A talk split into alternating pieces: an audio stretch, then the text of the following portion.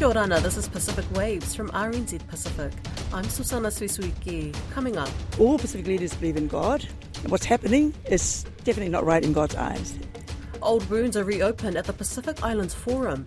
Also, I speak with Lydia Lewis, who's on the ground in Aitutaki for the Pacific Leaders Retreat. And later on, and at least in my case, has spurred me to action in terms of making sure that our bodily autonomy is protected. Pro choice advocates in Guam are elated over the Supreme Court's recent decision. The wounds of last year's rift at the Pacific Islands Forum have reopened after Nauru's President David Adeang stormed out of the main plenary on Wednesday morning ahead of the leaders' retreat on Aitutaki. A cloud hangs over the forum regarding Nauru's former president, Baron Waqa, a controversial figure who's nominated to be the next Secretary General. Alicia Foon is in Rarotonga. All 18 Pacific states are represented at this year's Pacific Islands Forum, with New Zealand bringing two parties to the table. National's Foreign Affairs spokesperson Gerry Brownlee and outgoing Deputy Prime Minister Labour's Carmel Sepuloni. Brownlee says it was crucial Aotearoa maintains its relationship with the Pacific. This is too important for us not to be here. I think that signals strongly from uh, the incoming National Lead government that uh, we do see the Pacific as important. We are also very mindful that New Zealand is the uh, home for the largest population of Pasifika people in the world. Australia's Prime Minister Anthony Albanese is here and spoke with the pair, even querying about potential cabinet portfolios. Mr Albanese gave me, and he congratulated me, he commiserated with uh, Carmel, and, uh, and, and, gave her quite a bit of advice. He was very interested in our recent election and uh, understanding how the special votes, judicial recount, and overhang uh, works. He also asked Gerry about portfolios, uh, but Gerry wasn't willing to share that information in front of me. Sepuloni also addressed a controversial appointment of the regional body's incoming Secretary General, Baron Waqa. Waqa is a former president of Nauru and is the sole nominee to be the forum's next Secretary General, despite his history of sacking judges, being investigated by Australian police for taking bribes, and imposing harsh restrictions on media. I think it's pretty clear that there was a slight uh, difference to how the um, most recent selection was done, but it was agreed on. It was agreed on by all of the Pacific leaders. Um, and so now there is a suggestion we should talk about the process moving forward uh, to ensure that we're on the same page with respect to that. Key issues likely to be discussed at the retreat will be climate change funding, phasing out fossil fuels, regional security, visa free travel to New Zealand and Australia, a moratorium on seabed mining, and even the Gaza Israel conflict. As leaders left Rarotonga for Aitutaki, they were met by Cook Island fashion designer Elena Tavioni leading a pro Palestine protest.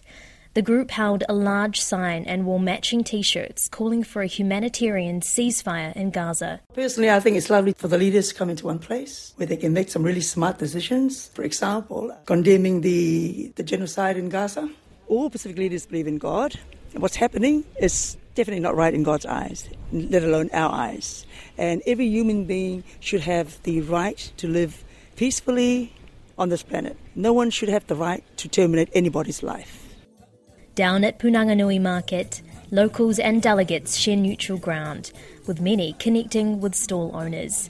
Cook Island businesses have been inundated with orders from forum leaders and delegates which Black Pearl jeweller Miho Pio is grateful for. Everybody's going to get a piece of the pie. I, I sort of look at it that way, and it's good for, for the Cook Islands, the economy. The result from talks at the leaders' retreat in Aitutaki will be revealed tomorrow night.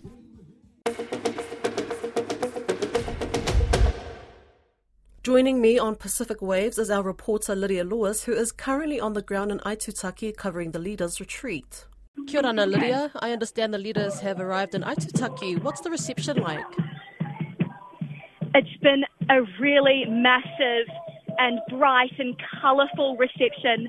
As we speak, there are beautiful dancers wearing red skirts, massive headpieces adorned with flowers, and also beads around their necks. The leaders are sitting in a line at a marae at the moment.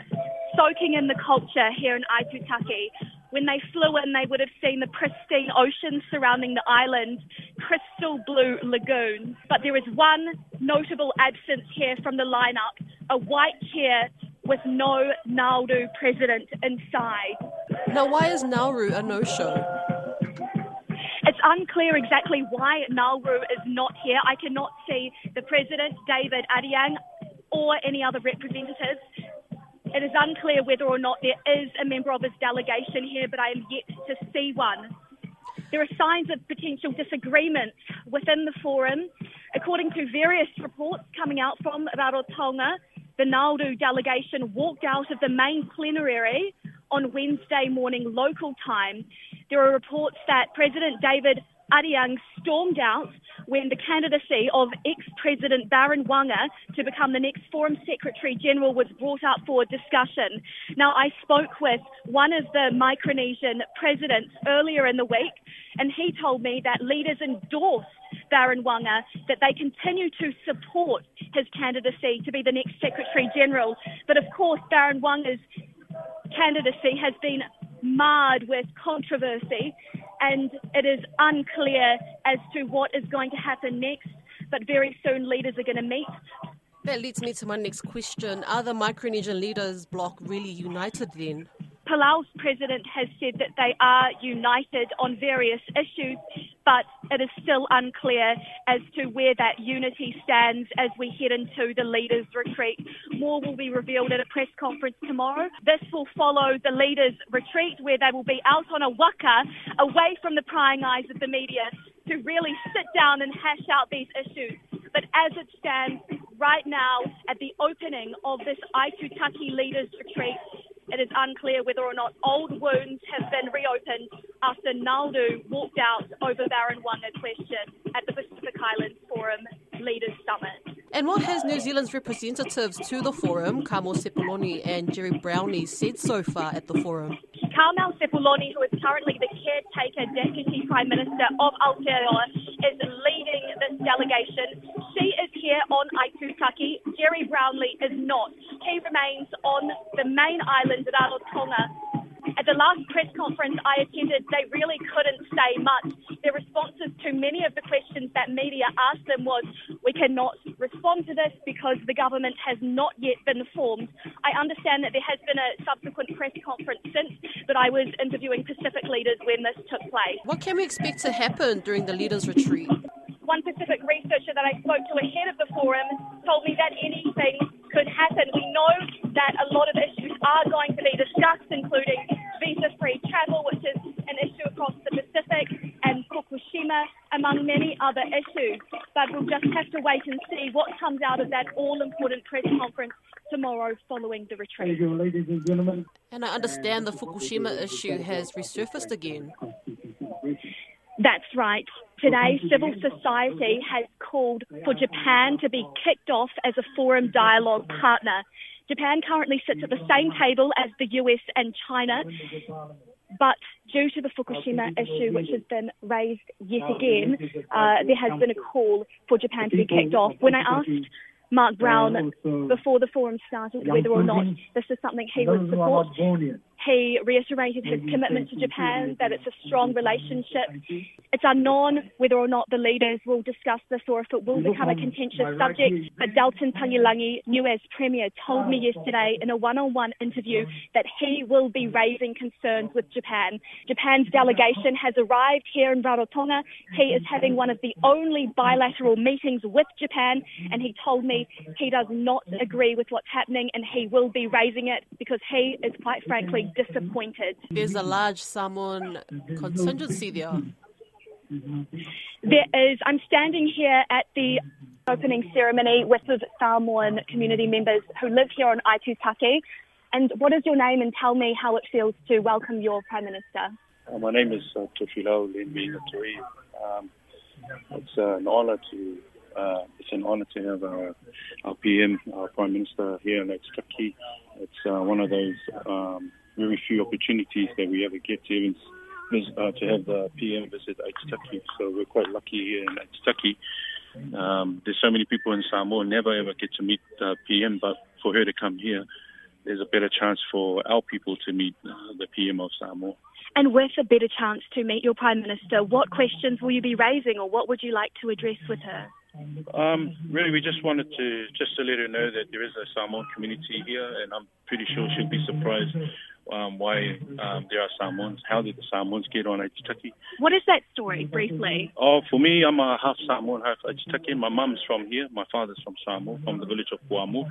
Um, um, but uh, there's a, a few of us on the island are more um, half caste Samoans, or, or, there's only a few real full blooded Samoans living on the island, and for us to have them with us here on, on Aitutaki, it's an honour as well, you know, because we've uh, come far away, different different islands, um, uh, to have them here with us and celebrating, especially this opportunity to hopefully we get to meet her and, and, and have a talk with her um, real soon. Yeah. Thank you so much for that. And Sana, as you can hear, there is so much pride for all of the prime ministers, the nations that are represented here.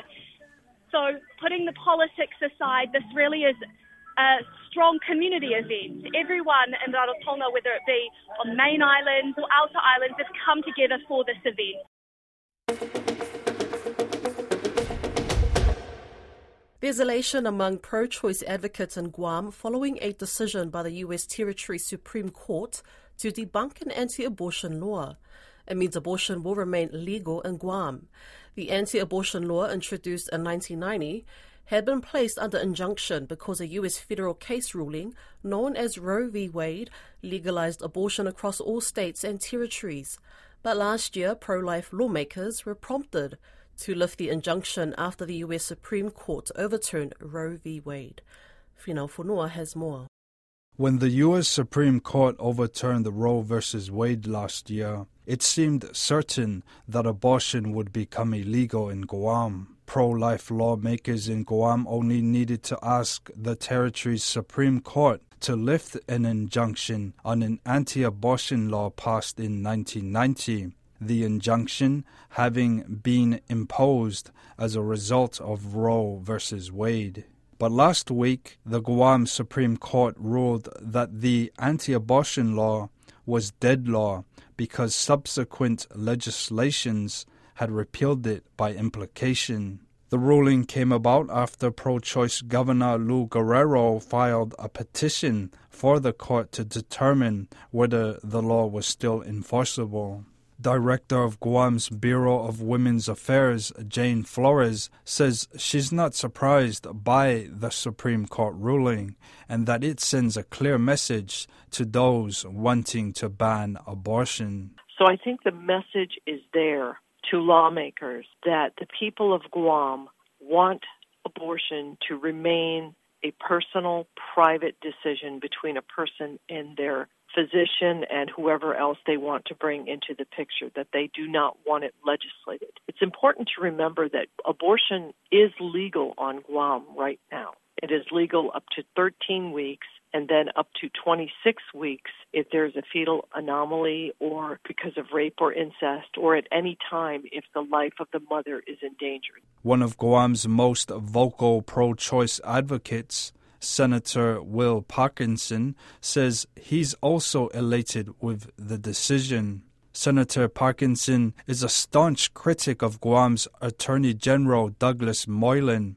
who had been leading the movement to ban abortion in Guam. He says last year's Roe v. Wade ruling meant responsibility fell on local pro choice lawmakers such as himself to defend abortion in the courts. The overturning of Roe v. Wade has made us question our basic assumption, and at least in my case, has spurred me to action in terms of making sure that our bodily autonomy is protected. Because if it's left down to the state, then uh, me as a, a local legislature in my own local state needs to make sure it's protected. If they're going to leave it to the state's decision, then the state needs to decide. Uh, as for the rift with the Attorney General and pro-choice advocates, there's definitely had to be a tension because the Attorney General wants to bring back this ban on abortion, and then you have this community that has fought tooth and nail to protect abortion access. Uh, but in the end, though, I'm glad justice prevailed on these issues and the courts ruled the way they did. There are no abortion providers in Guam, with the last known doctor offering abortion services retiring in 2018. Compounding these challenges is a restrictive law that requires women to meet a doctor in person before a termination is confirmed. It means that women in Guam wanting abortions have to make a costly eight hour flight to Hawaii. Hawaii based physician Shandhini Raidoo says she's disappointed to see women being denied access. I think it's devastating that people's access to healthcare depends on where they live. It's heartbreaking to hear the stories of people who need abortion care but are not able to access it either because they can't leave the island or they don't have the financial means to do so. I think for those of us who provide abortion care, we know that people will do anything they can to get the care that they need, and it's unfortunate that people have to work so hard to receive basic health care. Since the overturning of Roe versus Wade last year, 15 out of 50 U.S. states have banned abortion. That's Pacific Waves for today. To listen back, head over to rnzi.com slash programs. We're also on Apple, Spotify and iHeartRadio podcasts.